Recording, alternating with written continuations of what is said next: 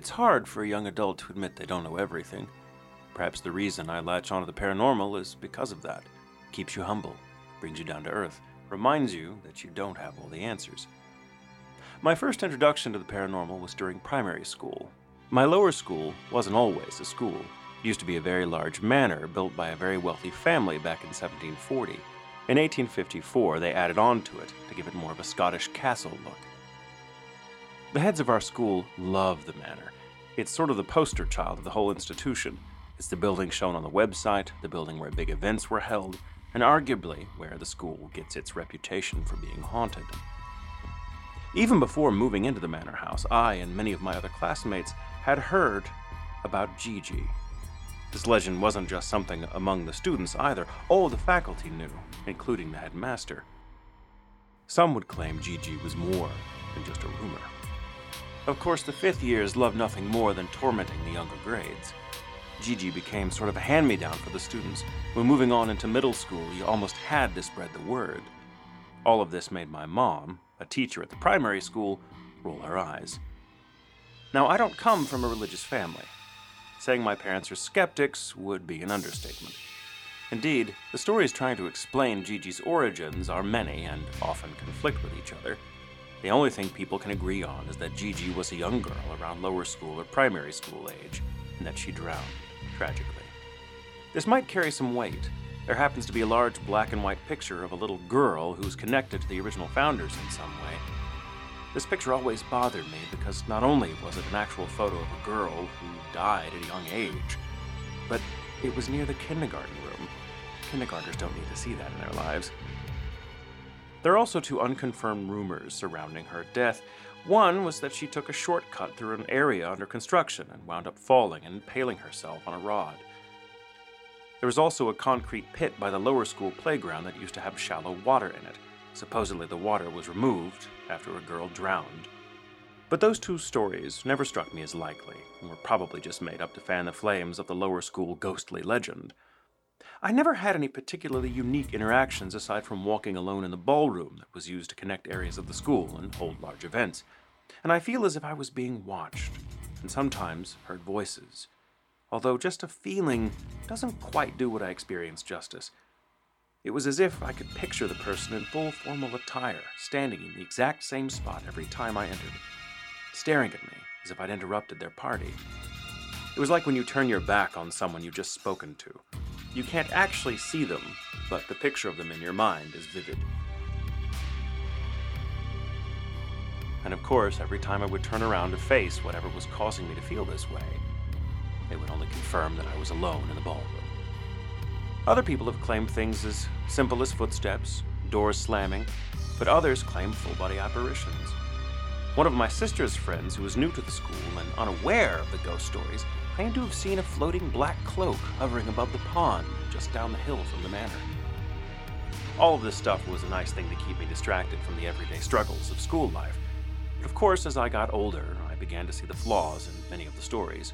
Once the initial excitement and wonder of a potential ghost haunting your school wears off, things go back to normal pretty quickly.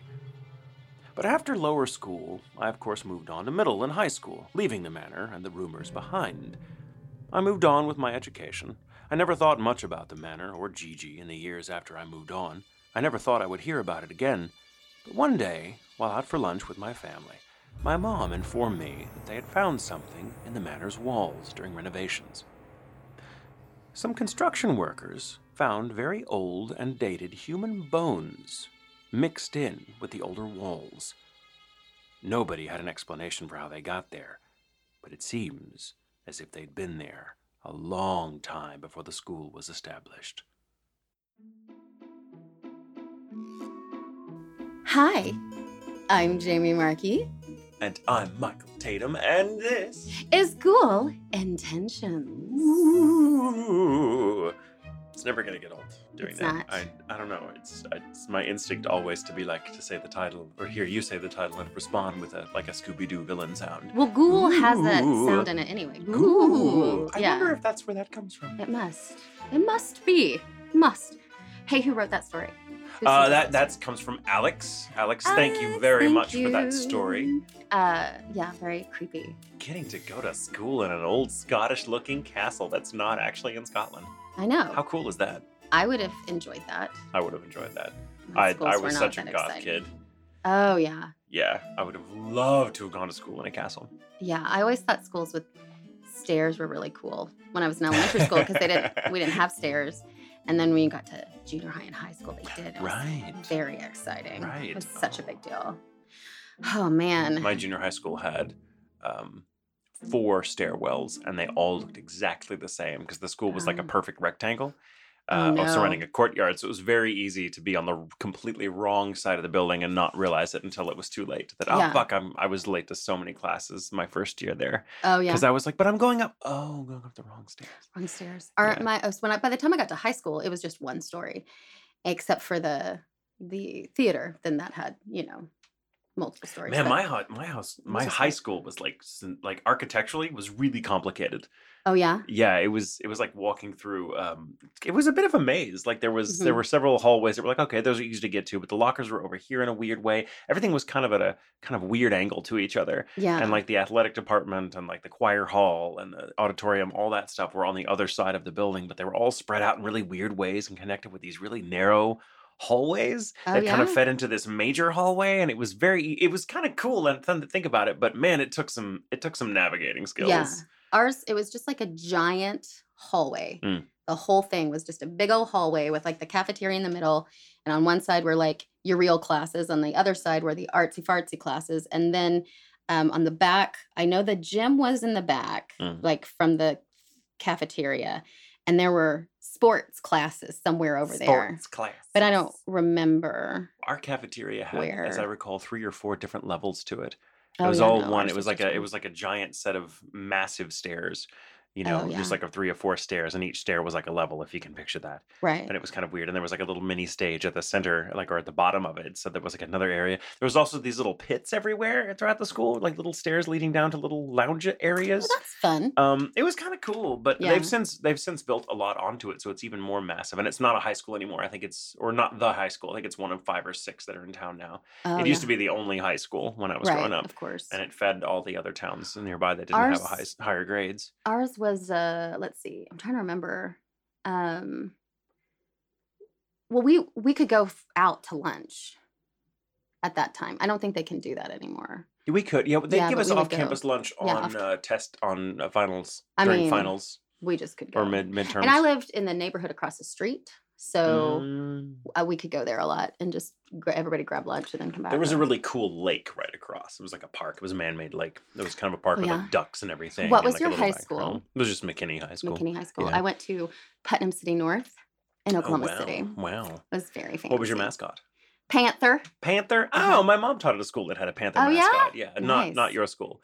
It What was a- yours? Um, ours was a lion. a lion Yeah, nice. big cats are very popular around they here. They are Weird, yeah there were because we don't have a lot of big cats around here. These parts. No, not we really. don't. Well, we Not got so cougars. We're not supposed to, but we have cougars. We do. We do now. we have bobcats in Dallas. Yep. They go along Mhm. the beltways, Mhm, and there are cougars. People say there's not, but there are because there was one time. This was terrifying. I lived off of a creek, and it snowed.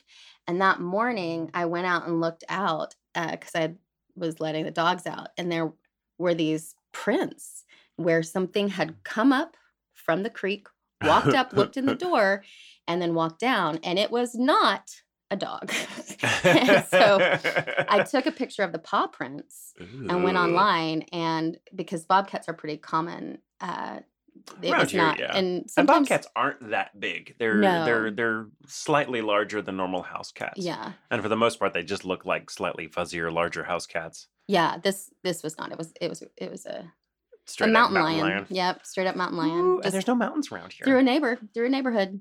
you know, uh, the lake I was talking about across the street from our high school, um, which was man-made, by the way, but it did feed into some tributary, uh, some some like tributary of the Trinity River. Mhm. Um, they found fucking alligators in it, straight Oh, up shit. alligators in it one year. It was after I'd graduated, but Yeah. Uh, because and everyone's like, "Oh, that's surely a rumor. That's bullshit. People make up shit." Because it wasn't even that big of a lake, Right. so it's like you can see the whole lake from pretty much any point of the shore. So I, it just seemed odd. It was more of a really large pond, but people were like, "No alligators," and then people didn't uh, didn't buy it for a while, and then someone actually caught one, and there's a big picture of it in the newspaper, and Oh they found others, and people were like, "Oh," so they started putting signs up everywhere, Um, like yeah. "No swimming, there are alligators in this lake," and we're like, "What the fuck are allig- alligators doing in too far in north. fucking North Texas?" Yeah. Eh, Anyway, It's really weird. what uh, what's our title today? Speaking of speaking of things that Uh, that don't belong. is- right. Our title is Friends on the Other Side. Yeah, it seemed It's- appropriate. It, it it's it's the yeah. villain song from uh, uh, uh, Frog The- Princess, yeah, Princess the, and the, Princess Frog. and the Frog. Disney's Princess and the Frog. yeah, which That which I song- rather it's love such that a good song. He's a great such song, a great too. villain too. He's so, so I love good. that actor. That actor, he's Mhm. got a voice that just does things to me. Yeah, it's so Mm, good. mm, yeah, mm, and the, mm, mm. you know, it's one of those songs. I felt the same way about Hunchback, where the villain's song is so powerful. Uh, Man, that's the great thing. felt- Disney yeah. villains are great because when they get a good song, and most Mhm. of them have a pretty goddamn good Mhm. song. I mean, Ursula has a great song. yeah, Um, Yeah, she does. And you know, uh, um, Cruella de Vil, she doesn't sing her song, but her song is iconic. and Maleficent turns into a fucking dragon Yeah, she's one of the only villains I think that the classic villains that doesn't have her own song. because she turns into a fucking Yeah, dragon. You don't need no song when you can right. turn into a dragon, That's right. So, And the reason uh, we went with that is I love all the tangents we're going. I know, we can't help it. It's it's a sign of the times. It's also a sign of all the fucking rabbit holes I went yeah, down yeah. researching my topic this week. yes, and I I don't even well. know what your topic is this week. I What is your topic? Because you well, s- I'm take us, take I'm us there. first. My topic is for this episode 50. Can you fucking believe it? Mm. Uh, Montauk Swamp. I think that's how you say it. M A N C H A C. I think it's Mon- Montauk. Montauk. I've always heard it as Montauk. Um, yeah, uh, Mont- Montauk Swamp and the Voodoo Queen, Aunt Julie Brown. Not Ooh. downtown Julie Brown. That's different. There's the as you know. MTV downtown Julie Brown, and then there's another downtown Julie Brown from New York who was a madam. Anyone who gets that reference gets a gold star. That we give you a gold star. Uh, no, there really was though. There was like a madam in New York who was named who was known as Julie Brown. Oh, True story. I didn't know yeah, that. yeah. There's like a Wikipedia about her and everything. Oh. I was like, this is not the bitch I'm looking for. uh, this- this Julie Brown is also known as Julie White, uh, Julia Black as well, but it's Julia Brown. God, all all the like the whole spectrum, like just I know. Julie Just Rainbow, pick a color. right? Uh, okay, so this is who I used. Bess Lovejoy with mentalfloss.com, Atlas Obscura, Wikipedia, and Mysterious Universe. Ooh, So, just to give you an idea of the area we're talking about, I read this article on Mysterious Universe by Brent Swancer. And Brent really gets the idea of the swamp down. So I thought I'd read a bit of his description to get us in the mood. oh please All do. right. Montauk Swamp, located in Louisiana not far from the festive city of New Orleans, is everything one might expect a supposedly haunted place to look like. Here, stagnant green waters choked with vegetation and algae and prowled by alligators meander through the groves of trees draped in moss, which stand over their domain like silent, sad sentinels. Oh God, I love it. I know he's so good. Along the snake and gator infested waterways with mud caked shores, one can find decrepit cabins perched upon the mosquito choked water, cloaked by brush and giving no indication of whether they are inhabited or not. Mm. Snakes, alligators, and biting insects exist here in plenitude, coexisting within the morass of damp, dark, foggy wetlands and lying in wait for those who dare tread too close. This forsaken place perfectly lends itself to spooky tales and lore, and the Montauk Swamp certainly does not disappoint. Oh my God, I so wish I was smoking a joint right now. This would be perfect. I just Yeah. love it. I'm just like, God damn it, I want to go into the swamp. I But then see, I don't. I read that and I'm like, I want to go, but I mm. don't. I can it just be in a video game? yes, and like all the like can it be in a VR game and I just I'm just going down the bayou because like the whole I'm very I'm a romantic the the idea of like a gothic swamp just really does so it for great. me But then mosquitoes you just bring off or some you know what we used to do we used to just take bring off. rocks of sulfur and put them in little socks and like you Yeah. beat yourself with it um, because that kept the bugs off. Or you can That was the watch the, old way to do and it. the Frog. They go down the mo- the mo- the swamp, and then you you can live vicariously through the cartoons. Okay, so now that we're in the swamp, we all feel sludgy in the swamp. All Yeah, right. I just I can feel the heavy, the humidity, the heavy atmosphere. I can hear the bugs, Good. Chirp, chirp, chirp. the the cricket, slopping cricket. water. Yeah. Slorsh, slorsh, slorsh. okay. At the turn of the 20th century, the towns of Ruddock, Frenier, F R E N I E R, Frenier, maybe? Frenier. Oh, Frenier. probably someone out there would call it, be like, it's Frenier. It's Frenier, uh, Frenier, and Napton were prosperous settlements clustered on the edge of Lake Pontchartrain in the Montauk wetlands, about 25 miles west of New Orleans. These towns were sustained by logging and centuries old cypress trees and farming cabbages in the thick black soil. Ah, The railroad was their lifeline, bringing groceries from New Orleans and hauling away the logs and cabbages as far away as Chicago. They had no mm. roads, no doctors, and no electricity, but had managed Off the to grid. Ra- uh, off the grid. Well, late 80 1800s. That's not. Yeah, the grid wasn't too- the grid wasn't very far reaching That's back true. then. I mean, the grid was right there, but not. It was so close. But anyway, um, although I feel like those areas still probably are fairly off the grid in Cajun count. You know, Cajun Why country. it's so hard to build out there because of Mhm. that swampland. Yeah. It's very unforgiving. Yep, yep. But this little community had managed to carve out a cohesive and self reliant communities. All of them. Commu- it doesn't make sense now that I said it like that, but they were cohesive and self reliant. You get the idea. they were society. They were societe. Julia Brown was a voodoo queen who lived in Frenier I specifically. love her already. Sometimes referred to as Julia White or Julia Black, she was known to offer cures to what ailed the residents of Ruddock, Frenier, and Napton. And she was powerful. So powerful, in fact, that when people didn't need her help, they stayed away out of fear. You see, Julia seemed to be able to predict the future, so many considered her an oracle. Several times she had predicted nearby disasters. Without many visitors, Julia would sit on her front, front porch and sing songs about the next impending disaster. Her most Oh famously God, I love it. I love it. I love it. I'm Her- like, that's where you'd find an oracle Uh-huh. in the fucking swamp. Her most famously sung song was One Day I'm Going to Die and Take the Whole Town with Me. Oh. Uh-huh. I love Neko Case's cover of that song. It's so good. Sadly, on September 28th, 1915, so not quite two weeks shy of 104 years ago to the day this airs, oh because shit! I cannot stop fucking doing that. Goddamn. With dates, it's always- I don't understand it. Are you her? I was Are you her? I don't know. But I told, I was like, I just shouted from downstairs when I was talking to, uh, looking it up and everything, doing the Uh-huh. research. Yeah. I was like, motherfucker. Jack was like, what? I was like, I did it again. He was like, what? I was like, this fucking story. He's like, is it the same month, like within a week or so? And I was like, yes. And that's the song you're gonna sing from the front porch of your bio That's cabin is right. Oops, I Did It Again. yeah, and also get these fucking mosquitoes off of me. the Um, mosquitoes will they they won't come anywhere near you. They fear you as well. They bet them. so Julia, okay, September 28th, 1915, Julia passed away at 70 years old. Mm. Being that they lived in 1915 without electricity and modern embalming techniques. that's like 120 by today's standards. Yes, yeah, true. Julia's family set about burying her the next day, September 29th, 1915. Mm. The same day, a category 4 hurricane swept in from the Caribbean. Oh In- shit. In Frenier, Frenay, where Julia lived, the storm surge rose 13 feet and the winds howled at 125 miles an hour.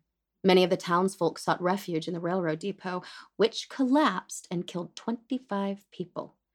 Mm, Altogether, close to 300 people in Louisiana died, with almost 60 in Frenier and Ruddock alone. When the storm cleared on October 1st, Frenier, Ruddock, and Napton had been entirely destroyed. Homes flattened, buildings demolished, and miles of railway tracks washed away. One of the few survivors later described how he clung to an upturned cypress tree and shut his ears against the screams of those drowning in the oh, swamp. Oh wow. Oh The survivors erected a graveyard for Frenier's deceased residents. They were all buried in a mass grave and later given a fence and wooden grave markers. The swampland is believed to be haunted by the voodoo priestess Julie Brown, whose prediction, or perhaps curse, should have been heeded. Her grave is removed by the rest by about a hundred yards, which is probably how she would have wanted it. The graveyard is on private land and can no longer be accessed by foot. However, there are a number of swamp tours in the area that will drive you right by this cemetery, and they will all tell you the story of the curse of Julia Brown. There I is- love it. I love her. It's such a I good love story. Everything she stands for. There I so want this to be true. There is a uh, a story on Reddit too. Now it's on the No Sleep, but they stayed at the beginning Uh-huh. they didn't know where to put it. They feel like No Sleep isn't true, but some of them they thought were true, and that their story is It's kind true. of a mix, I think. So they they claim that their story is true. That uh, it was a woman who was pregnant. Um, they were driving to. She had been staying with her mom, driving back from New Orleans um, west. Her mom lived west. Uh-huh. I'm just going to assume Lafayette. Um, and Why so they were driving back, and she had to pee, and it- the traffic was really bad. And she was like, "You have to pull off. I'm going to wet myself in this car if we I don't." mean, So they exit. Ex took the uh, Ruddock exit and oh, it turned into a smaller road that they had to stop because it literally drove off into Lake Pontchartrain or into the swamp or something like that. So they stopped and he was like, Well, we'll turn around. Uh, her husband who's driving. And she was like, No, we won't. I got to pee. So she got out and uh, went around the car and uh, was doing her thing. And he was like, Whoop, we got company. And she was like, Oh, really? And he was like, Yeah, hurry up. And so uh, fuck, that's, there's so much pressure. I know, so trying to she- pee and like, yeah, there's people. she finishes and um looks up and there's this old woman this old african american woman with white hair walking towards them and wait she raised raised her hand and waved at him and they waved back and as she got closer they she looked like she was wearing a, a potato sack as a dress and she didn't have any shoes on and she Huh. smelled really bad oh. and um, when she got close to him, she giggled and uh, said hi and how are you and everything. And then she giggled kind of and gestured for them to follow her closer to the lake. And then the woman was like, hell no, this something's fucked up. But he was like, we need, she probably has Alzheimer's. Something's wrong with her. We need to call the police to come check on That's this woman. that's what my mom would do. My mom would say that. My Yeah. mom would be like, "She's an old woman. She's out in the middle of Yeah. nowhere. She's wearing something that I mean, she looks confused. We can't just leave her here." right. So mom, it may be a voodoo priestess. Right, you never know. So he uh, follows her, and the wife follows as well. And she turns around and she, she points at something out in the water that's floating. And she looks at him and laughs this malicious laugh and says, oh. I took them all with me. Oh. And they realize that oh what's floating is a body. And then all of a sudden, all of these different bodies start coming up from the swamp. popping up. what? What? And he was like, "Oh my God, we've got to call the police." So she goes and call the calls the police. Two police officers come. The first car gets there. They tell him what's going on. This woman is taking credit, I guess somehow, and they put her in the back of this of the cop car Uh huh. and uh, are talking about all the bodies. Second cop car comes up, and they go to talk to him. And when they go to get the woman or talk to the woman, she's not in the car. So they're like, "Fuck, where is she?" And so then the pregnant woman is like, "Oh my god, she's gonna jump out at me anyway. I can't handle. it. I'm gonna have to pee again." And so then uh, the cop is like, "Why are you guys like? What did you say her name was?"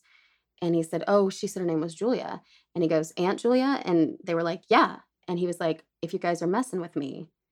And then the other cop was like, "No, she was in my car. Like I put this woman in my oh car." shit! And then they know they looked out in the lake and all the bodies were gone. Oh, that was my next question. Like, where were the bodies? They all disappeared. And so oh. they were trying to figure out what was going on. They took message, you know, information from them, got their phone numbers and everything like that, and they left and they never heard anything about it. And uh, then found out about Aunt Julia. wow, that's so a great story. it was really I- good. Whether I that's true or not, it's a great story. It's a great fucking Yeah. story. So it's a Damn. It is a very well known story in the area. There are tours based on this, haunted tours based on this story. Ah, It is one of the most haunted swamps in Louisiana, and this story is at the top of every single list. But is it true? I want it to be true. Research says hashtag actually it is true. really? Yes. that makes me so Yes. happy. I was gonna be so I crestfallen. know, I I was gonna be so so good. depressed. It is so good. I'm like, So oh, So It- it's true. it's It's, true. true. Oh my god. yeah, yes. it turns out Julia Brown was I can't fact. believe I'm so excited. I that a- know. a tragedy of so I awful is actually true, but it's just such a good story. Now there's part of it I think that's embellished, but let's get through. it. Let's well, get it through. it. happens. Stories, stories, you know, Yeah. they snowball. That's true. Uh, so it turns out that Julie Brown was, in fact, a real person. Census records and findagrave.com say she was born Julia Bernard in Gentilly Orleans Parish, Louisiana, in 1845. Her parents were both born in Maryland.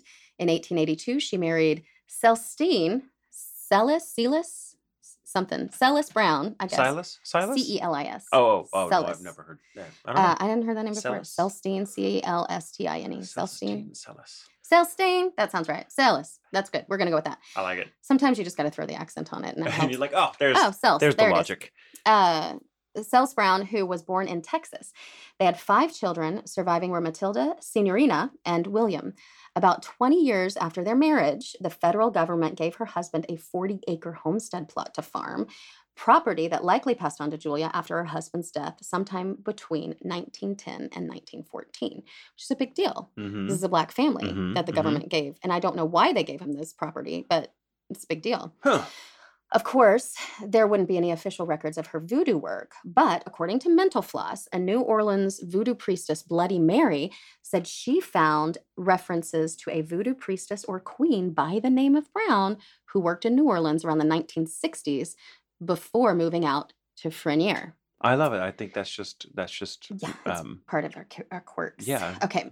Uh, because the town. it's like you got it right. Ding! Yay! you get to move on to the next round. Because the towns had no doctors, Mary suggested that Brown likely served as a traiteur, traiteur, T R A I T E U R, traiteur, Traiteur? which is a faith healer in Louisiana folk tradition, Ah, Okay. as well as a midwife, using whatever knowledge and materials she could find to care for residents in the area. Her Mm. song is also documented. An oral history account from a longtime area from longtime area resident Heller Schlosserberg records that Aunt Julia Brown always sat on her front porch and played her guitar and sang songs she would make up. The words to one of the songs she sang said that one day she would die and everything would die with her. And the hurricane? That was real too. The New Orleans hurricane of 1915 was an intense Category 4 hurricane that made Damn. landfall near Grand Isle, Louisiana during a 1915 Atlantic hurricane season. The Oof. storm formed in late September when it moved westward and peaked in intensity of 145 miles an hour to weaken slightly by the time of landfall on September 29th with recorded wind speeds of 126 miles per hour as a strong Category 3 hurricane. Again, she is listed as having died the 28th at 70 years old. So yeah. That's um, that's pretty accurate. It's pretty strong. That's pretty strong. Yeah, levee overtopping along Lake, Lake Pontchartrain, so all along where this area was, resulted in the flooding of much of western New Orleans. And at its height, the surge was estimated to have crested between 15 and 20 feet, Ooh, setting a record for the highest tide reported in the region at the time. Nearly 100 miles north on the Mississippi River, the river swelled six feet above normal. 100 This was miles in north. 1915. Was this the same hurricane that killed so many people in Galveston? Do you remember that? I That was don't it was the it was before they it was what there was a hurricane in the early part of the 20th century that it might have been 1911. Yeah, well, they had no warning. Well, they had no warning, So- and this was before, and it, it killed a lot of people in Galveston. And it's what prompted them to build the seawall that's out Yeah, there now. yeah. So I I, just wonder if this is the I same storm because it's in the Gulf. But So I I don't remember seeing it, but it's possible. it was a bad time Um, for hurricanes. This hurricane killed 275 people in the area and caused 13 million dollars of 1915 dollars It's like in damage. basically one trillion a dollars in damage. quadrillion, billion, trillion. Yes. Good lord. There's even a newspaper account from the New Orleans Time Picayune, Picayune from October 2nd, 1915. Oh, we've talked about that paper before. The It was around New Orleans during Times the- Picayune? Yeah, it was. Okay. It was around uh, in the days of Madame Lalaurie. Yes, La Laurie. Yeah. Um, it describes Brown's funeral on the day of the storm. I'm not going to read it verbatim because it has some offensive language. Oh dear. But basically, people had gathered for miles around to attend the funeral of Aunt Julia Brown, an old woman who was well known in the area, as well as a big property owner. The funeral was scheduled, and Aunt Julia had been placed in her casket, and the casket in turn had been placed in the customary wooden box and sealed.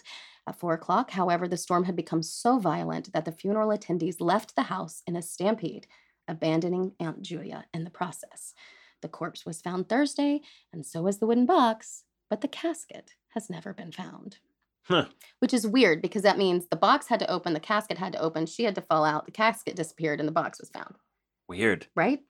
In, in my in my movie, her spirit just decided to ride the casket out. Like let's And let's just, like yeah, cackling and laughing the whole time. I can see that. Like I Bobby. Baba Yaga has her like mortar and pestle, and Yeah. Aunt Julia has her casket. Why not? Kind of Sure. perfect. Like a witch riding a casket. That's kind of awesome. That is pretty fun. The graveyard really does contain those deceased from the flood as well as Aunt Julia. Uh, the thing about it is to they couldn't get them to other areas. So basically Yeah. they just uh rode on the swamp and it's it's almost kind of like a little island. yeah. Um and just gathered people on rafts and took them there Mm. and and uh, did do they did bury them in a mass grave. The only thing Mm. that's probably not accurate is the belief that she had cursed the area. Seems more likely to me that she could accurately predict the future. yeah. And based on the turnout for her funeral, we can assume she was at least very well respected in the area. I mean, Probably. she got one really big thing right. Odds are she got a lot of other things right too.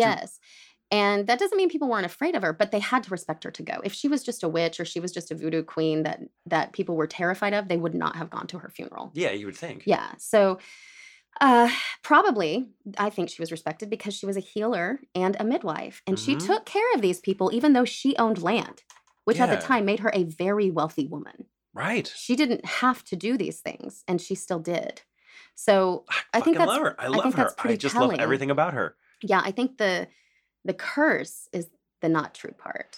Yeah, I don't think it was. Yeah. I mean, because why? Why would she curse? Why would she take care of all these people for so long only to curse them? Because Right. she And the sang this s- song for years. The story right? goes, yeah, she sang it for years So she just knew. It's kind of like when She Mark. Twain knew that he was going to go out with the comic. with, with Halley's Comet because he was born when Halley's Comet came in. He wasn't like I'm I'm cursing myself. He was like, no, I just know. I just know. Like she clearly had seeing, if she could see into the future, and she just thought, well, I'm going to write a song about it because Right. that's like she knew whenever that hurricane comes, like that's why I'm to die. yeah. So Yeah. And I think she was warning people. That's right. That's right. And I think the the curse thing happens after the fact because you know, a lot of people believe that oh well when she wasn't healing people then it's she was must have been uh uh, they they were too afraid of her. So nobody went to see her whenever but uh, whenever she wasn't needed and that she was mad about that but she also had three children and a husband that only died like the year before her so that doesn't really I think the curse. not- I think that calling it a curse is just kind of a, a later, like, or just not later, but it's a it's a detail of the story that was added because you know it, it they have to make someone who stands outside, like someone with with that kind of ability, yes who's also a benefit to their society. Like Mhm. it's troubling to to the sort of the the norms of Right. that society with regards to their own faith, and so they need to cast that person a bad light and be like, it's the oh, same thing with yeah. the the cunning women, right? yeah, exactly I think that's what she was. She was Mhm, a cunning woman, mhm, and mhm. uh, and so anyway, that's I think that that's the part that's not true is the curse. I think Yeah. she was, a, you know, she was a voodoo priestess at the very least, Mhm. um, if not hoodoo. I mean, she's list. I guess they found her in the voodoo thing, but hoodoo's very popular What's there, the and they're a little bit. difference? Do you know? Is there? I- Um, I don't know enough about either faith. Hoodoo, I think, is more localized, Okay, it's and more like its own. voodoo came over, Yeah. right? And so hoodoo, I think, took those tech, took that, and voodoo, isn't voodoo from like Haiti. It's largely from Haiti, isn't it? Yeah, and it's it's kind of it's it's. we were just talking out of our ass. So if we get it I wrong, sorry. I think voodoo is African traditions, uh, shamanistic traditions that were kind of filtered through uh, Mhm. Haiti at the time, and then came came to and you know, then the Caribbean I and hoodoo is filtered through that mysticism of New Orleans. okay. Uh, because New Orleans is one of those places that it's like, oh, it happened in just Louisiana altogether. Oh, is Louisiana? I believe it. Right. The end. It's I believe there's it. just Sure. a, there's just Absolutely. a kind of there's just an energy to Yeah, that area. absolutely. Yeah, I have having been there enough times, and I'm like, I can vouch for it. If I wasn't a believer, I, I think a couple of days in New Orleans would seriously make me go, maybe I'm wrong about my my my skepticism. Um, so okay, we've we already have established that swamps are fucking creepy, right? I love it. For me, I think I've decided a swamp is just like a forest with alligators, snakes, and more mosquitoes. I mean, you're No, thank you. I don't. wrong. I don't. I don't want that. this this swamp, Manchac Swamp, this particular swamp happens to be considered one of the most haunted bodies of water in the world. Really Yes. man. New Orleans gets all the like that area gets all the cool shit. They also get all the death. No, that's so true. much, That's true. so much. Well, then they that. deserve a lot of the nice things. That's things. right. you get all of your haunts. You get all you get all you get all the cool reputation. then. That's right. That's exciting. Uh, okay. Terribly insensitive of me. I take that back. I'm just saying, like, never mind. Go on. I'm gonna stop talking. I'll let you finish the story. I really enjoy that you just did that. It was fun for me. Okay. And everybody who's from Louisiana is like, I mean, you're not wrong.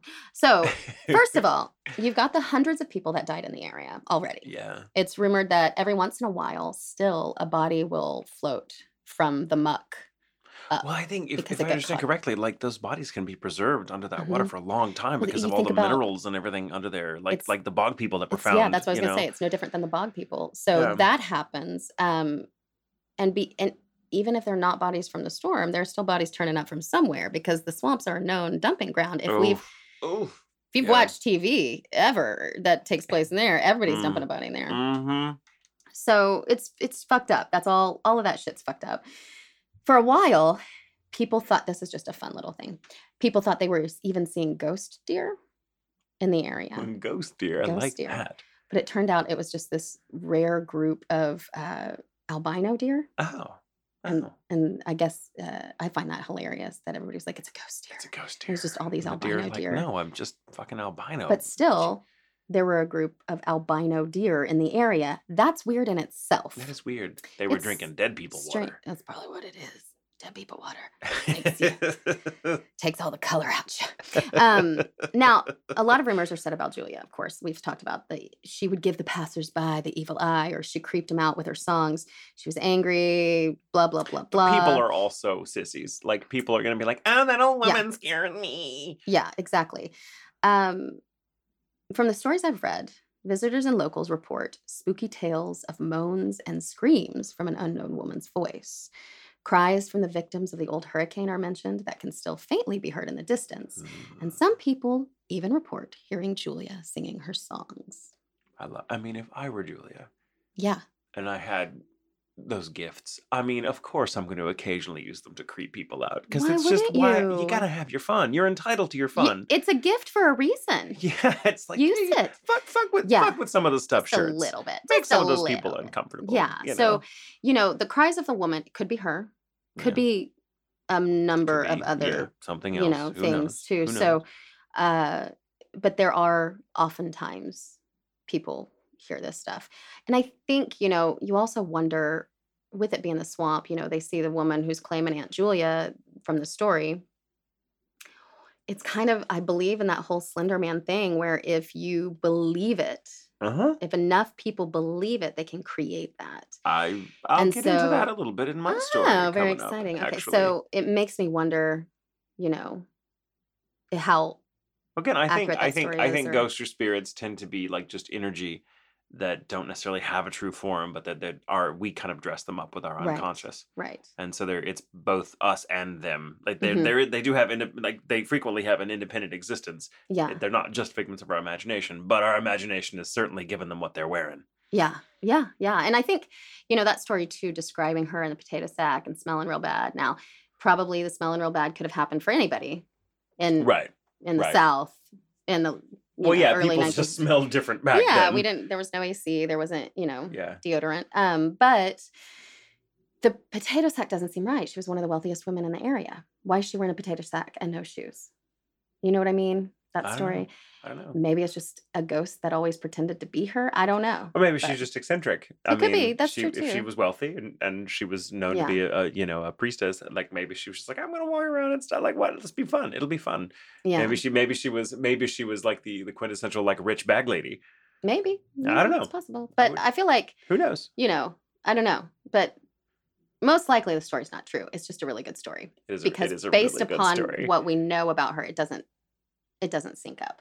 yeah. You know, this is a this is a woman with land with property who helped the people in her area. Mm. That is not a bad person who would want them all to die. You know what I mean? It just doesn't Yeah. Yeah. Yeah. that doesn't mix. She probably it's just history likes to hate women who are helpful.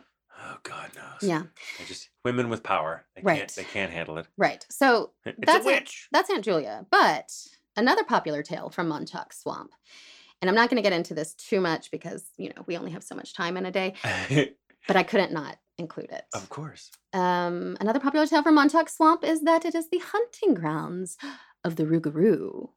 The what a what? The Rougarou. R O U G A R O U. The Rougarou. Rougarou. Oh, I like it. It's basically a Cajun version of the werewolf.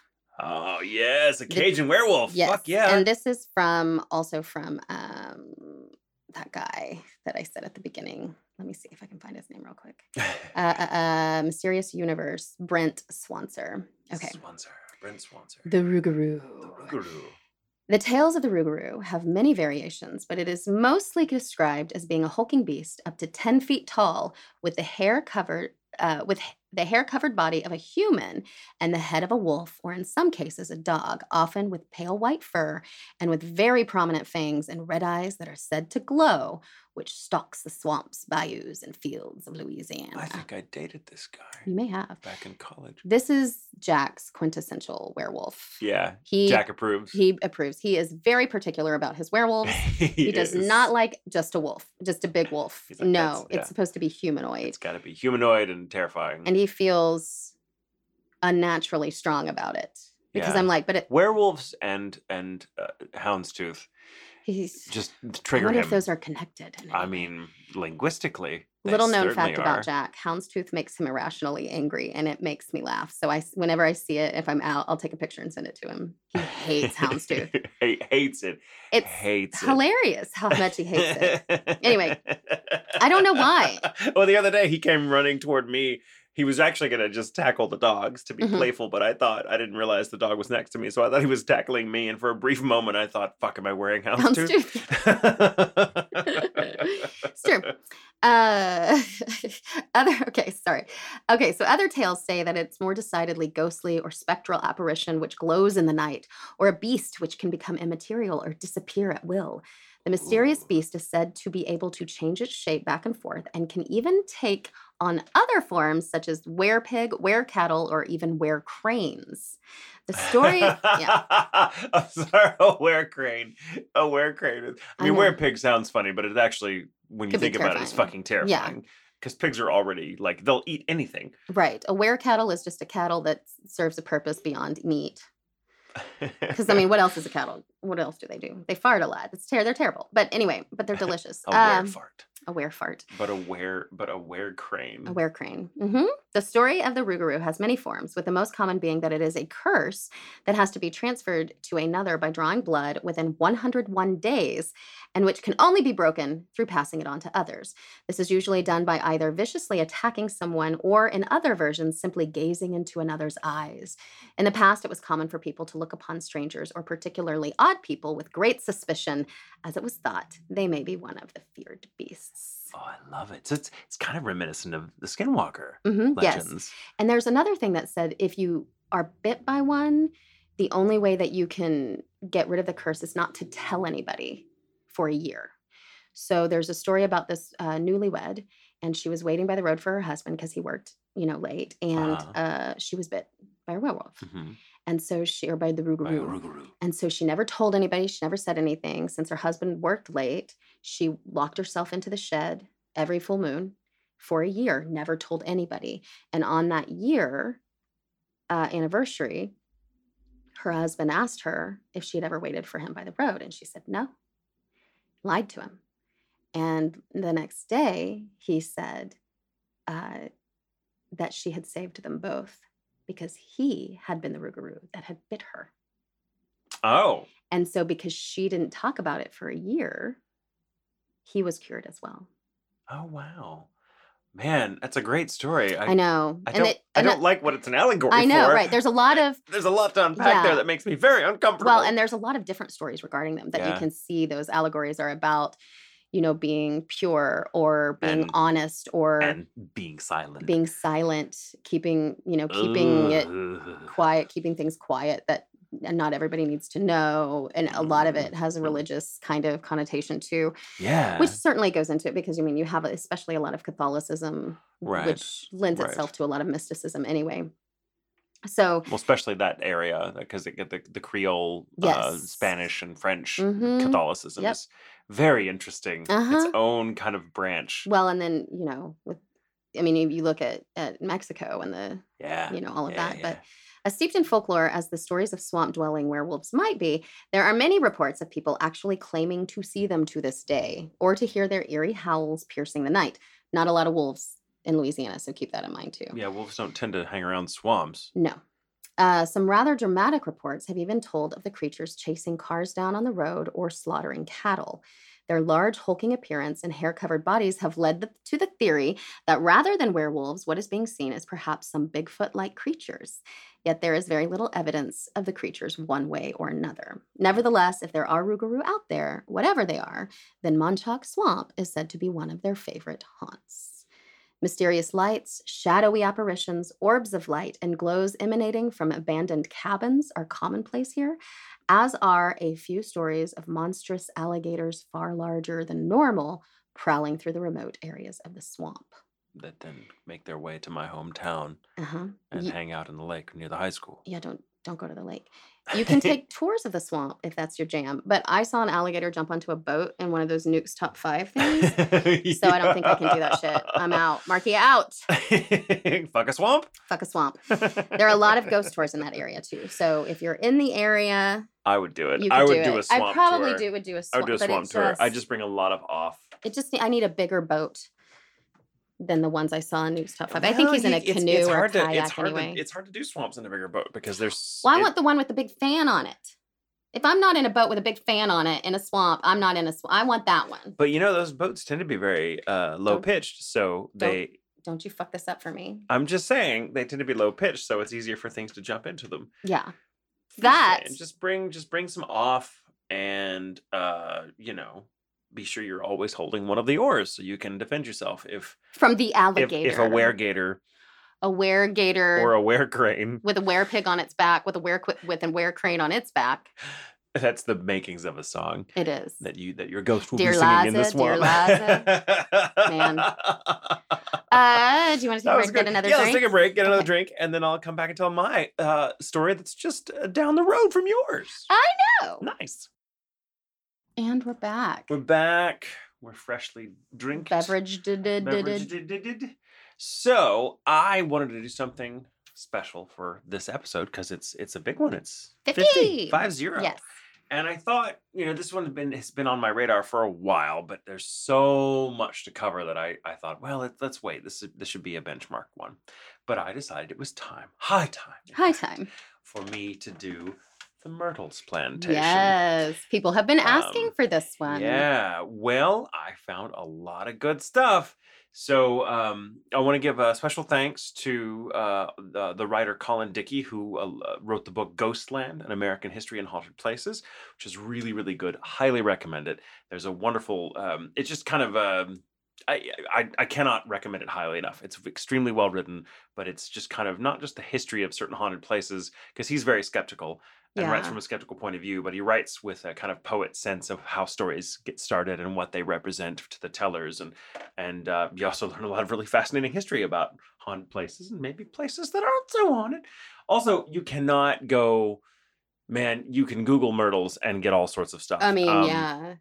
I did so rely big. rather heavily on a YouTube channel called Weekend Whatnots, and this couple that like goes to places and films themselves, like staying at really nice places or doing tours of things.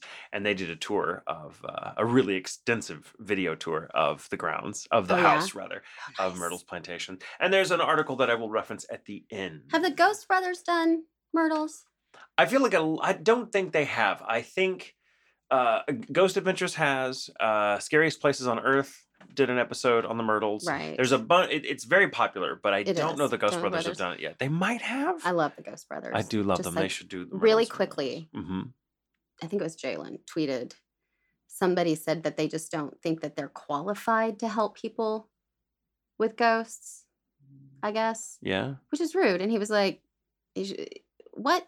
What? Uh, and I was like, "What makes two plumbers, you know, from Ghost, From uh, yeah, from the original Ghost Hunters stuff. more qualified?" Like it's a mystery to everyone. Like I don't. Anyway, sorry, so I just had to stand up for the Ghost Brothers real quick. I, I, love the them. Ghost Brothers. It's also just a really fun Well, show. and they're not trying to bullshit you that it's not scary or it's not creepy They're also anything. just far more entertaining than So most of the Ghost Hunters because they it's they inject it with humor and that's needed in Well, this genre. And I think it's because the ghost hunt seems much more fun unless I mean, it is what it is. Deadly serious. I Deadly mean, oh, they- serious, oh. or catching the Satan or the demons or whatever the fuck those.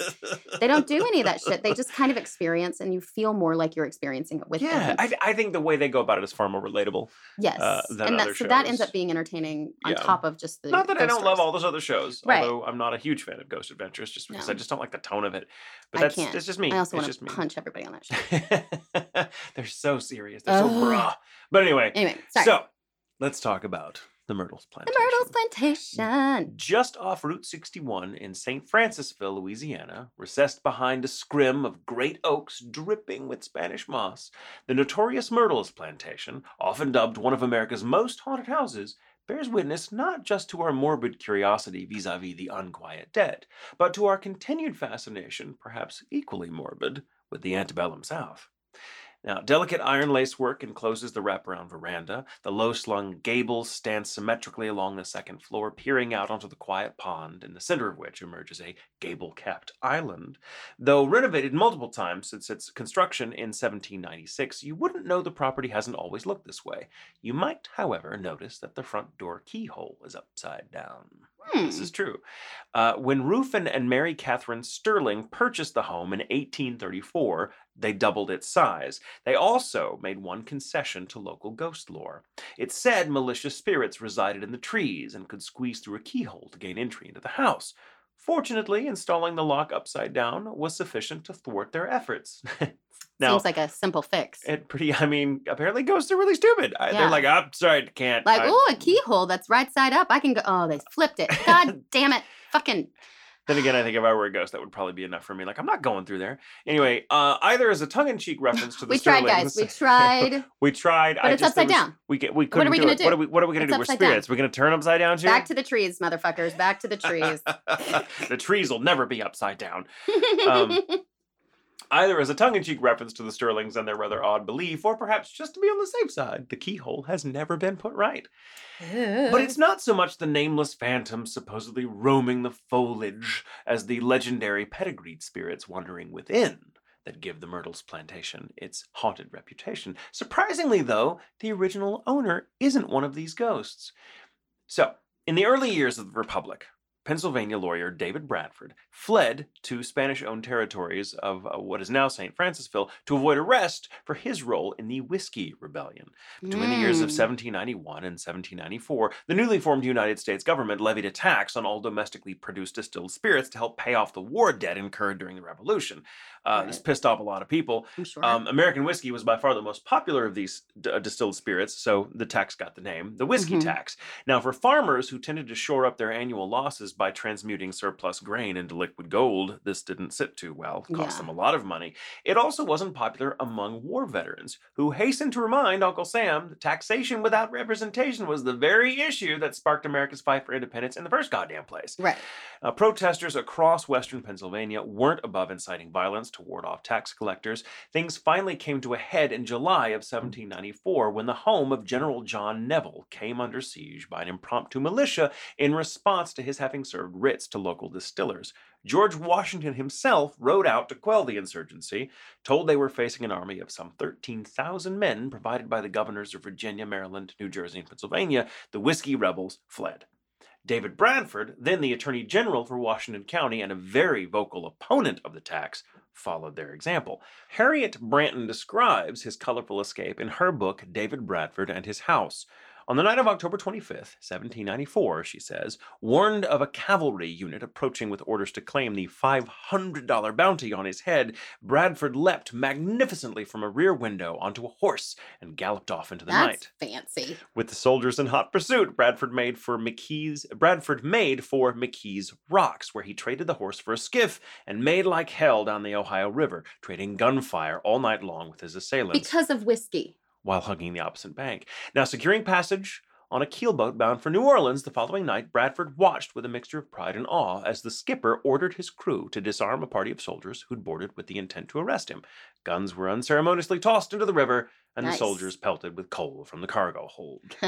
Thus, David Bradford said farewell to a young America and came to Spanish owned West Florida, today part of Baton Rouge, where he built a modest eight room house in the Creole style on several acres of land he called Laurel Grove. Baton Rouge. Baton Rouge. He eked out a comfortable, if somewhat lonely, existence among the fragrant crepe myrtles for several years before John Adams issued an official pardon in 1799 for his part in establishing a boundary between America and the Spanish territories called the Ellicott's Line, uh, permitting the family Bradford left in Pennsylvania to join him. oh, well, that's nice. Fun fact while he has a suite named after him, the only portrait of General Bat Bradford uh, currently on display at Myrtle's is the sketch from his wanted poster. Oh, Uh, that's fun. Right? Bradford's wife, Elizabeth, managed the plantation after his death in 1808, and a few years later turned the keys over to Clark Woodruff, one of Bradford's old law students and now son in law. When Elizabeth died in 1831, Woodruff, by then familiar with more than his share of tragedy, as we'll see, moved to Covington with his surviving daughter, Mary Octavia. Ready to be done with Laurel Grove once and for all, Woodruff sold the plantation to Rufin and Mary Sterling, who made massive additions and renamed it the Myrtles Plantation after the lovely trees dotting the landscape, or at least supposedly that's where the name comes from. I mean, it makes sense. The Stirlings decked the place out with expensive imported furnishings from Europe, proceeded to live the good life on the backs of their slaves, most of who were sold to them by Woodruff himself. One, a stunning woman named Chloe, had for all intents and purposes the run of the house, which was odd. Not because of her station, per se, it wasn't unusual in those days for favored slaves to be given special privileges. No, seeing Chloe flit around the hallways in her customary green turban or stare forlornly from an upstairs window was unsettling because she was dead. In life, Chloe had been one of Woodruff had been Woodruff's mistress. Mm. It wasn't difficult to see why. An, uh, an oppressed young woman of mixed heritage and zero prospects in those days, Chloe supposedly used her exotic light skinned beauty to advantage, seducing the master and securing what amounted to a de facto position within the family to avoid Right. the back breaking toil of life in the fields. Sure, that was her. That was, I'm sure, all Right? her. Yeah, Right. it wasn't. It wasn't that he was like raping her and shit. It was that. Oh, we'll, we'll get to that. We'll get to that. sorry, it makes me angry how they romanticize it like Mhm, it's her mhm. fault. Right? Like I don't even know the story, but it makes me mad. Okay, so Woodruff's Woodruff's three daughters adored her, and she them. Uh, as his concubine, Chloe was allowed to come and go more or less as she pleased. One day, however, she took this relative freedom too far. While hashing out family business behind closed doors, Judge Woodruff caught Chloe eavesdropping outside his office. As punishment, he amputated Chloe's left ear and revoked her free range privileges, banishing her to the sweltering kitchen. Chloe was distraught, so the story goes. She took to wearing a bright green turban to conceal the severed ear and kept her counsel. Before long, however, she hatched a plan to win back the judge's good opinion of her. Whether what happened next was outright vengeance or just a deeply misguided attempt to showcase her worth, there is much debate. She had nursed the Woodruff girls through many an illness in her time, you see. Restoring them to health after a bout of some mysterious and potentially life threatening malady would be just the ticket to renew her standing, or so you'd think. She baked a pinch of oleander into the birthday cake for one of the girls, served it, and waited for them to grow sick so she could administer the antidote and reap the praise. Woodruff was away on business at the time, so only his wife, Sarah, and the three daughters partook. The plan backfired tragically. Chloe miscalculated the amount of oleander. Two of the three girls died, along with his wife. Some versions of the story have Chloe running in terror before being caught and handed over to Woodruff by fellow slaves. Others say she confessed outright. In any case, Woodruff ordered Chloe hanged and her body thrown into the Mississippi River. Following this, Mm. he sold the plantation lock, stock, and barrel to the Stirlings, taking himself and his surviving daughter Mary out of the story. After the Stirlings, who were credited with the home's iconic look as we know it today, the Myrtles plantation uh, changed hands several times. The land uh, was divvied up between various heirs until the 1950s, when Marjorie Munson purchased the house and the few remaining acres still allotted to it at the time. The Stirlings may have hoisted the home to landmark status in their day, but it's Munson to whom we owe its distinctly modern reputation as the most haunted house in America. According to Munson, Chloe's restless spirit plagued each owner in turn. So her handprints materialize on a large mirror at the base of the main staircase. If you look at it just right, the impression of a woman's face streaks across the top right hand side. The strange marks remain despite the mirror having been resilvered many times and cleaned regularly. Chloe tickles the ivories of a baby grand tucked beneath the stairs. She knows uh, she's known to wrench champagne flutes from the hanging rack above the bar and hurl them across the room. Indeed, she seems once again to have uh, to have the run of the place. A photo taken of the breezeway between the portico and the storehouse supposedly shows her skulking along the wall wearing the ever-present turban. In the words of the current curator, she can show up at any time. So many people have reported seeing her full bodied apparition over the years, sometimes even talking to them, that laying the bulk of the ghostly goings on at Myrtle's plantation uh, seems only natural. But at least some of the antics can be attributed to the Woodruff girls. Women often feel the tug of little hands at their skirt. Guests report the pitter patter of little feet along the corridor outside their rooms. Staff members hear disembodied laughter coming as if from children, spying on them from behind the heavy drapes, unable to hold back their mischievous delight. Also heard are adult voices, Mm. talking amongst themselves in the richly appointed Bradford suite, sometimes conducting mundane business, it seems, sometimes arguing. But then again, just about every suite in the home seems to come with its own ghost. Ruffin Stirling succumbed to tuberculosis four years after the house's original facelift was complete. The suite named for him is one of four sumptuous rooms accessible by a staircase communicating with the back porch, and was once used by his daughter, Sarah, and son in law, William Drew Winters, as a nursery for their six children, uh, very few of whom survived. Nary a ghost, uh, excuse me, nary a guest gets through the night in this room without some random object disappearing, only to reappear later in the Mhm. unlikeliest of places. Intrepid curiosity seekers even bring toys for the children to play with. Well, that seems reasonable. Now, William Drew Winters also seems to have stayed on at Myrtles. Hmm. Um, he and Sarah, who Mary Stirling made managers of the place in 1865, had to sell the plantation after the Civil War, but were able to buy it back two years later. Oh, In 1871, while Winters was giving Sunday school lessons to the children upstairs, a stranger rode up to the house, angrily called him down, quote, on business, and shot the unsuspecting man in cold blood. whoa. The murderer fled. Win- Winters is said to have staggered up the main staircase calling for his wife. He took his last breath in her arms on the 17th step. His murderer, thought by some to be a man by the name of E.S. Weber, was never caught, taking whatever twisted rationale he had for ending the man's life to his grave. While nothing much happens in the suite bearing Winter's name, the final moments of his life play out in perpetuity. Guests staying in the Clark Woodruff suite report footsteps lurching up the staircase outside their door, stopping on the 17th step. Now, a slew of untimely deaths have supposedly stained Myrtles over the years. Three Union soldiers were shot dead while trying to ransack the mansion during the Civil War.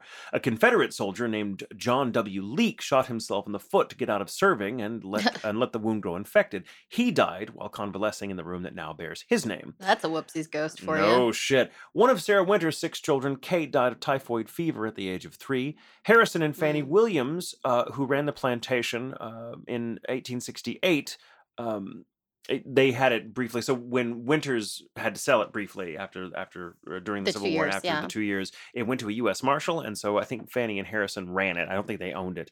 Okay. Um, they bought the plantation in, or they had the plantation in 1868, and they had the singular task of sustaining it through the first years of the post Civil War era, which of course was one of the most difficult times for the South, uh, because I mean their economy was completely ravaged. right. Well, and when you had a a farm that was run with slave labor, And now it's like, oh, we have to pay people. yeah, fuck. then you go Um, down. Like, yeah.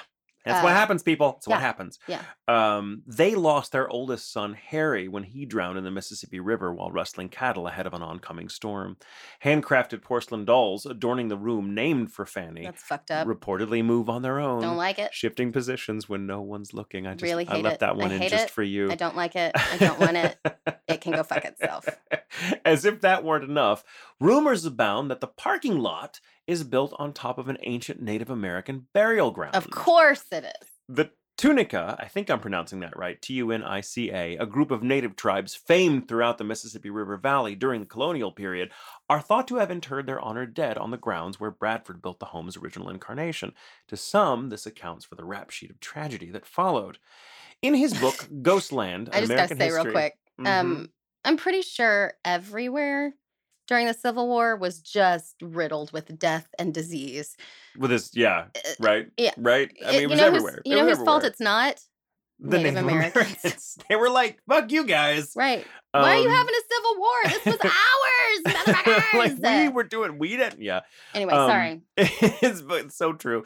In his book Ghostland: An American History in Haunted Places, author Colin Dickey writes, quote, "The Anglo fascination with Native American burial lands stretches back at least to the 18th century. The Revolutionary poet, the Revolutionary War poet uh, Philip Freneau, was one of the earliest to approach these sacred lands with a mixture of exoticism and foreboding. In his 1787 poem, The Indian Burying Ground, he saw the spirits of the vanquished Indians still hunting, feasting, and playing.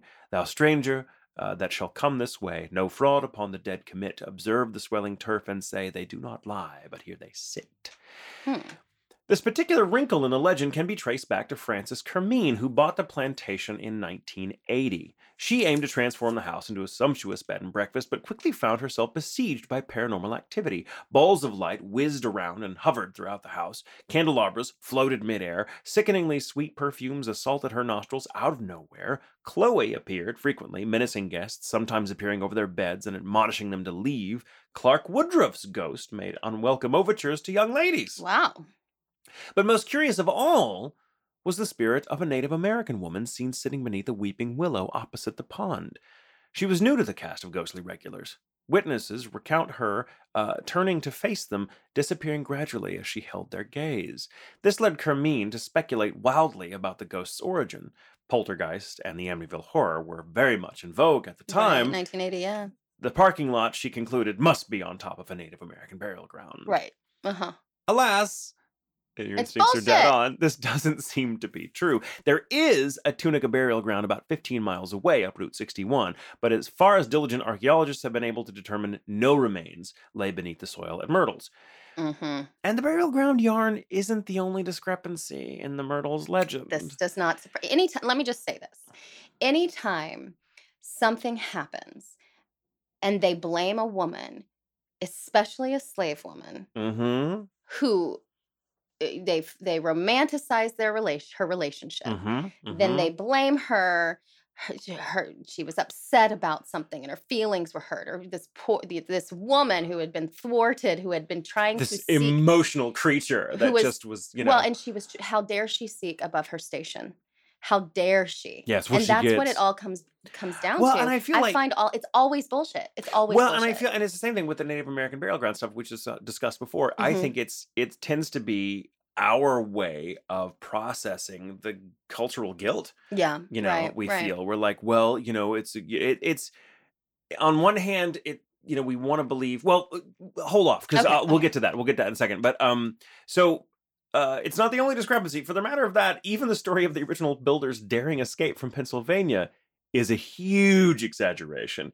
Bradford left uh, Pennsylvania at his leisure, not on desperate horseback or in a skiff down the Ohio River under a hail of musket fire. which seems a lot for fucking whiskey Uh huh. Well, Okay. well, it was it was money. It was money, not whiskey. It was really money. It was just called the Whiskey Rebellion. But it was all follow the money, follow the money. Mhm. Um, and he was wanted.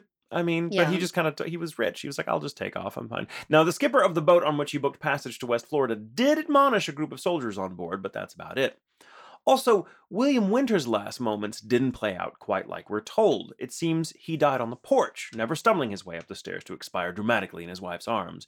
Newspapers of the day reported that a man named E.B. Weber, or E.S. Weber, excuse me, was to stand trial for his murder, but they never followed up on the trial's outcome, or for that matter, if a trial even took place. So far as historians have been able to, uh, um, so far historians have been unable to uncover any records indicating legal action regarding Winter's sad demise. Hmm. But it is the only murder that's confirmed. on Right. that- But it ha- some people's stories will tell you like he definitely was shot, yeah uh, but he didn't. He didn't go up the stairs and die on the seventeenth step. I mean, who counts that anyway?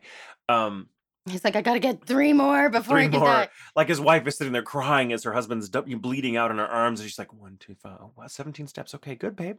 Um, you got your steps in." look at how many uh, steps you got but it's just it's a dramatic and very cliched kind of it's a very melodramatic device in the story. Like he did die, Mhm. but he died on the porch. right But it's not as interesting to you know have a ghost on the porch as just to have a ghost on the staircase. right Um, so, and again, there are some depending on who you ask. Um, they'll tell you that there have been ten murders, murders at the Myrtles Yeah. plantation, but the only confirmed one that they found any records of are That uh, one. the, the Winters, which was Mhm. tragic. Uh, but it's weird that there's not any records about what happened. So whether this E.S. Weber guy was responsible, or whether he took off, or whether Well, and I mean, vigilante justice took him down, or you know whatever. don't know considering with having slaves, if any of those slaves were murdered, because they wouldn't have publicized that. That would have been hard to Mhm, uh, talk mhm, about, mhm, you know. This is very true. Yeah. But, Um, so that's that's the ghost of William Drew Winters, and and uh, apparently even the three Union soldiers that was that were shot and killed trying to ransack. That there's no evidence of that. right, either. and that was a very. I wondered story. about that too because it was very common to vilify the other side, Mhm. and so it was, you know. It, it made it okay for their side to be doing what their side was doing if, if the other side was doing bad Right, things too. And I'm not saying that that Union soldiers weren't shitty at times or that Well, there was definitely Confederate ransacking going on. There was that, ransacking but going on. I do feel like you know it would have been difficult to kill three soldiers. I mean, I, I, who knows? Yeah. But other way, there's no evidence of it If- at all. If soldiers were ransacking, it wouldn't have just been three. Yeah, and the place was definitely ransacked. There was Right. records of them like losing a lot of like Yeah. artifacts and, and furniture and stuff, but there's no reports of any any soldier being. I think they just Killed, let yeah. them ransack the Yeah. place. Yeah. Well, and it's a way of taking back some of that. Well, they did, but we killed three of them, you know. Yeah. But there's a lot of exaggeration when Mm. it comes to those kinds of things. Uh, Well, because make it makes a better story, and it's like a game of telephone. I think that's what Mhm, happened with the mhm. story. Um, so speaking of which, sadly, or perhaps not so sadly, it seems the plantation's most celebrated ghost, Chloe, is also pure fiction. What a surprise. Um, despite diligent research by numerous historians over the years, no slave by that name or any or any anything close to that name, because they've also looked for Cleo or, or uh, Right. Clara, um, has been found in the plantation's copious records, especially the ones during the Woodruff years. And before you think, well, they erased her, Woodruff made sure she paid for her crimes not just with her life, but with every trace that she'd even lived. He wiped her out of existence. Sound reasoning as far as it goes, and heaven knows it wasn't it was certainly within the power of a rich landowning white man to erase a person of color from public record if he wanted to. Only problem is Woodruff had no reason. Neither his wife nor any of his children died by poisoning. right. Well, They, the other uh, thing to keep in mind mhm. about uh, slavery is that those, uh, even though they, of course, weren't free and couldn't vote, they counted for uh, the for how many votes a state would get. So they went Yeah. towards their entire um, population, Mhm, mhm. even though they couldn't vote, which meant southern states who and that was one of the things I think that turned Lincoln.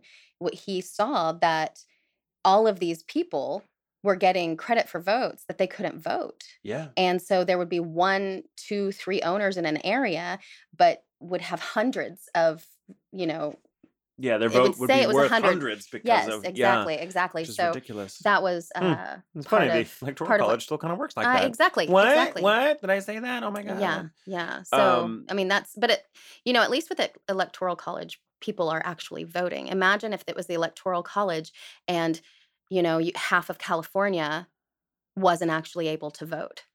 Well, the problem with the electoral college, well, true, Yeah. true, and very true. But the problem with the electoral college is that you're not really voting for a candidate; you're voting for an elect, uh, uh, some guy An elected will vote, official, yeah, an elected official who will vote however the fuck he wants to. exactly, Um, exactly. But that's a whole other podcast. That's all about.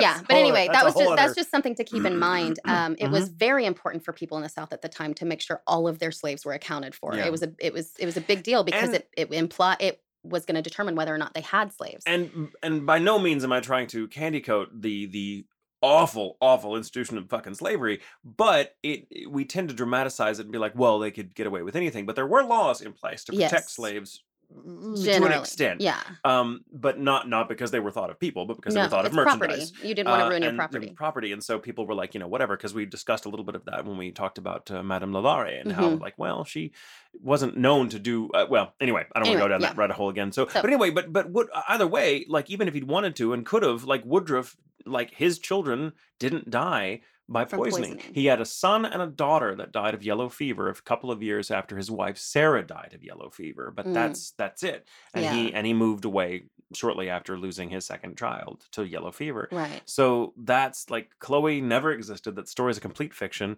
Um, and it's also worth noting that there are two details, uh, at least two details about Chloe's story that have evolved over time to reflect more modern sensibilities.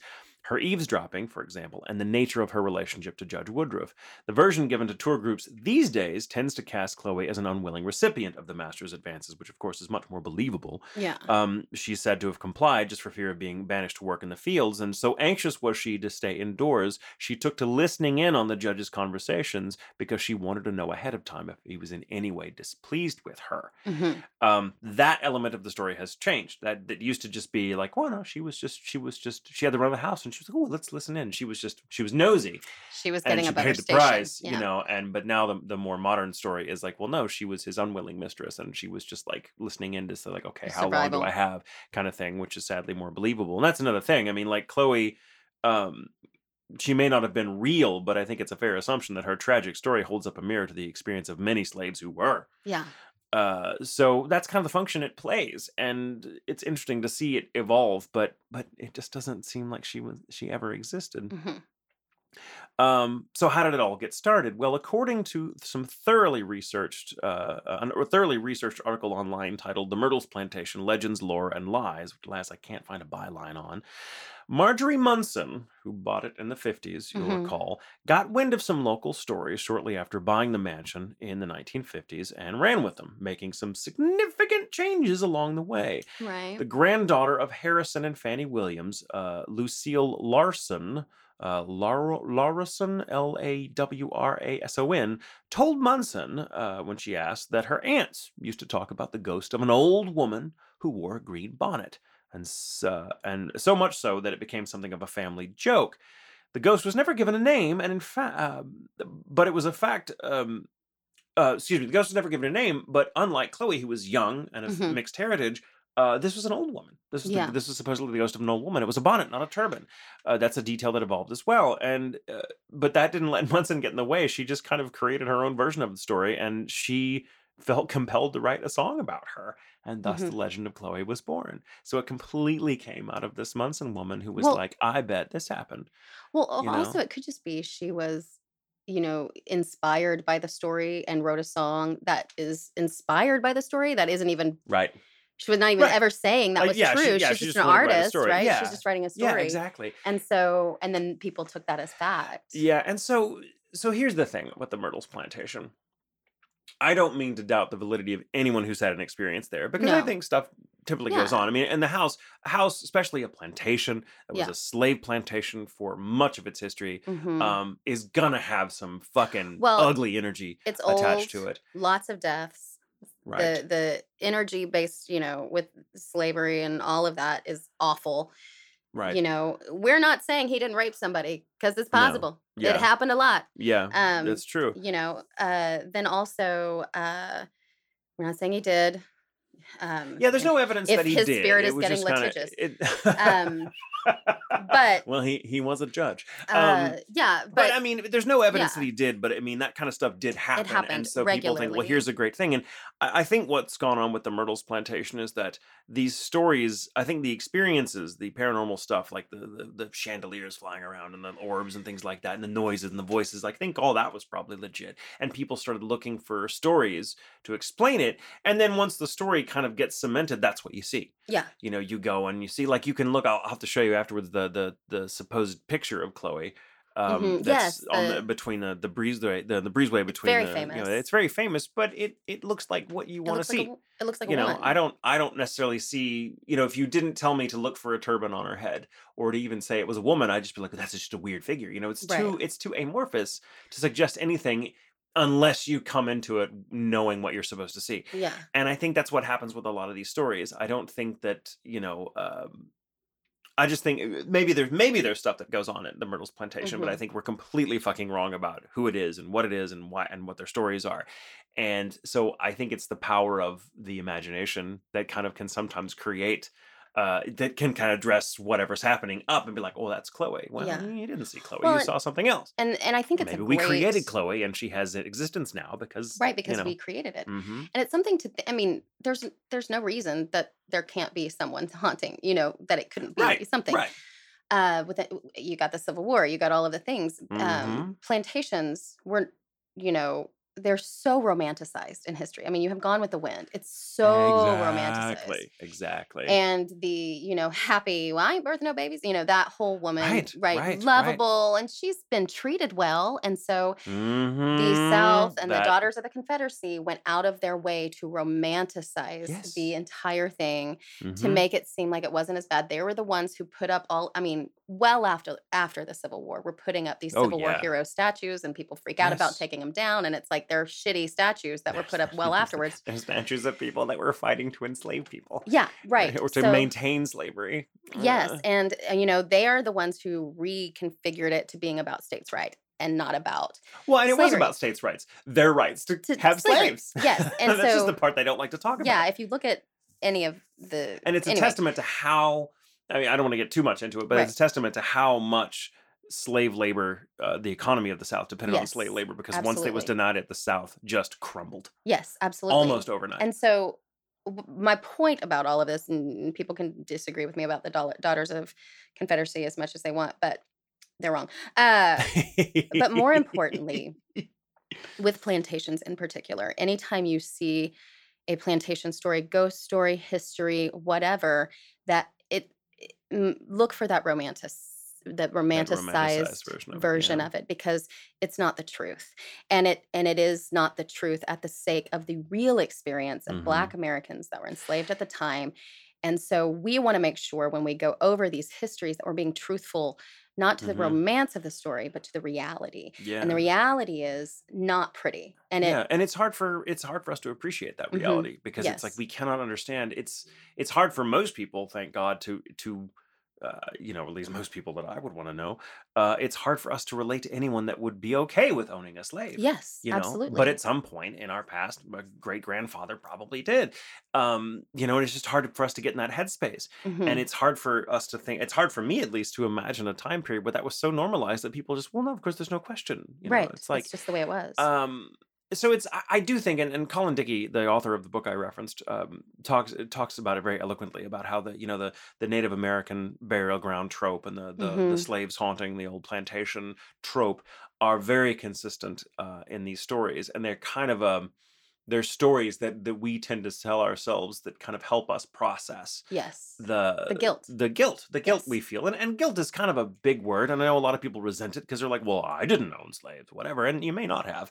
Yeah. um and, and you may not yeah and maybe your ancestors didn't because your ancestors might have been Right. poor unlandowning uh whites um which was probably the case for a lot more people than they think but it's still there's this temptation to romanticize you know the south and and slavery that i think we're still trying to learn to get away from because we've just and to separating fact from fiction there is uh, on the flip side of this a lot of tour guides uh, at old plantation or civil war sites when bringing up slavery um you know as they have to by due Yeah. diligence obviously it's a it's a vital part of this place's history like they it's not uh, it's not infrequent for someone in the tour group or several people in the tour group to get mad yeah that they bring up slavery at all and they refuse that They it, don't wanna they hear refuse the to believe that it even existed right they're like, oh, they weren't slave. It's more this. They were this. They were paid, or or they were given food and water. All this. And it was like they were okay.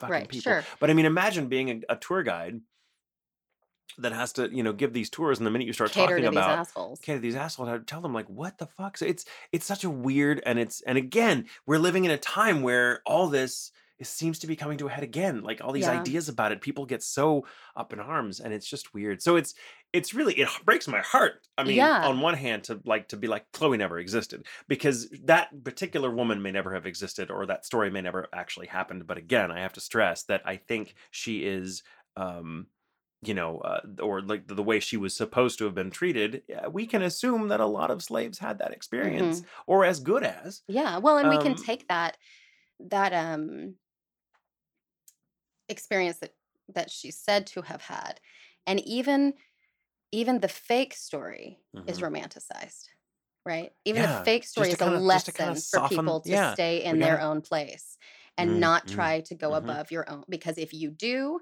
you're if you do, you're a bad person who would kill children. If you do, you're a bad person who deserves to have your ear cut off because you're trying. How Yeah, how fucking yeah. dare you?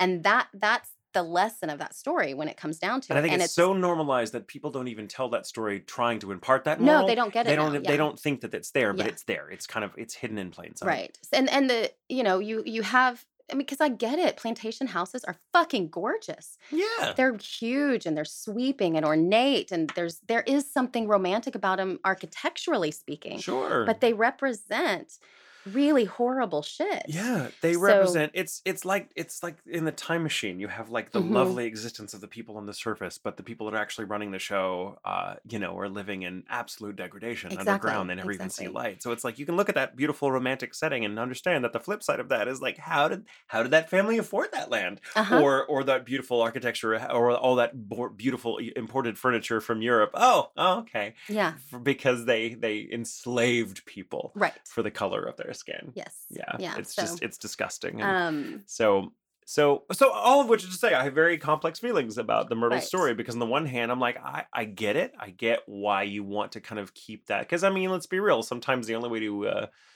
oftentimes the only way to get people nowadays or i shouldn't even say nowadays maybe it's always been this way the only way to get people really interested in the the fineries of history which are, of course are never cut and dry is to kind of dress them up with a ghost story. Mhm, and that's all fine and good but you can't let the story get in the way of the truth Right. you've got Or to be like okay or truth. exactly you can't like like Yeah. really look at that And story so whenever, I mean, especially like we've already we've talked about the Native American burial grounds many times, but Mhm. any kind of of stories that involve slaves, look past that to see the truth, because a lot of the times it's romanticizing that history, Mhm. and and and we don't even mean don't- to yeah. to, mean, to romanticize it. Yep. Uh, so yeah, that that's that in a nutshell is the Myrtle Plantation. And if there's any moral to that story, I just think like for any amateur ghost hunters, I think my rule of thumb is if it has a gift shop, it's probably not actually haunted, right, or at unless least the, in story unless isn't in accurate. Scotland. Right. The story may not be accurate, right. but the it doesn't mean it's not haunted. Well, it just but it does it, it is worth asking how many people that have had experiences would have experiences if they weren't told a story ahead of time. right. You know, it's Yeah, just it's interesting, and it, and it and it gets in the way of genuine investigation sometimes. Yeah, I'm So, sure. Well, but- and a place like that too, you get so many people coming in. Uh huh. you know that you know it can it can create a space where Yeah. it just like pushes out it, it's like it seems like when places are visited a lot it's either two things happen one it like completely closes it off there's too much energy there for Yeah, the other energy yeah. to kind of like your to s- experience of Rome. yes Yeah. or it has the opposite effect and creates like this fucking portal where every shit Yeah. comes in you know It's like everything you imagine is real now. yeah right it's you've so weird. created it congratulations There was that well again the writer that wrote uh, I forget his name off the top of my head, but there was the writer that wrote um, the books uh, very prolifically. He wrote like sixty something books about the Shadow, um, Yeah. the Shadow, the the old radio uh, superhero from back in the day. And I think- only the shadow knows yeah, exactly. Well, his house where he where he wrote uh, many of those books is now reportedly haunted by a figure that resembles the Shadow. But this isn't someone who ever really existed, you know. So uh, well not it- that we know like but then that makes you wonder if that experience like if that house was haunted and he wrote it there if he wrote the shadow based upon his experiences with whatever that goes he people no, he that he was asked about this apparently and Mhm. no he didn't he never experienced anything while he was there but Well- it was like the his energy his, the energy of, of his imagination some people Created created kind of a tulpa um, Oh, yeah. you know the, a figment of the imagination that takes on material reality that takes on material existence and maybe that's what chloe is it could be it um, so who knows it's just it's all fascinating and and and, and very thorny and uh, but i felt it was high time we talked i about the myrtles good plantation yeah i so think it's really good yeah. that's a good actually yeah that's a, that's one a of necessary actually I Very necessary, that's something that i mean that's good that's why we look into the history to find out what the truth is Mhm, mhm, mhm, mhm. or isn't right right yeah awesome that was Whew. good Well, Whew. There, glad Man, I got I got fired up there. I know. Like, I knew. I knew so we would. I knew we would. I thought we, it's, Um, it's a pretty. Uh, it's a pretty hairy topic. yeah. So. Yeah. All right. Well, uh, thank you everybody for listening. Yeah. We're gonna go now. Episode fifty. Episode 50. Yeah. We have a. We're recording this on Saturday. Uh huh. So right now we're gonna go downstairs and do a live stream of the Borderlands. Yes. Our fellas are gonna be playing while we just watch. While we just I try not to vomit because I get first person shooter sickness. um, so we're gonna go do that, which should be really fun. Uh, yes. Which we'll probably talk about it on Thursday because this will come out after we've already done the stream. But um, yeah, keep sending us your stories. Thank you guys for listening again. Thank you everybody who's been going into Patreon. yeah, Thank you so that's much. Been, that's really been cool. blown up. You guys are rock. I know we're very flattered Ah, because ah. we've done nothing yet. Um, but make the Patreon. Uh, so yes, thank you guys. Uh, keep listening. Give us those reviews, and uh, remember, it's, it's okay to sleep with the lights on.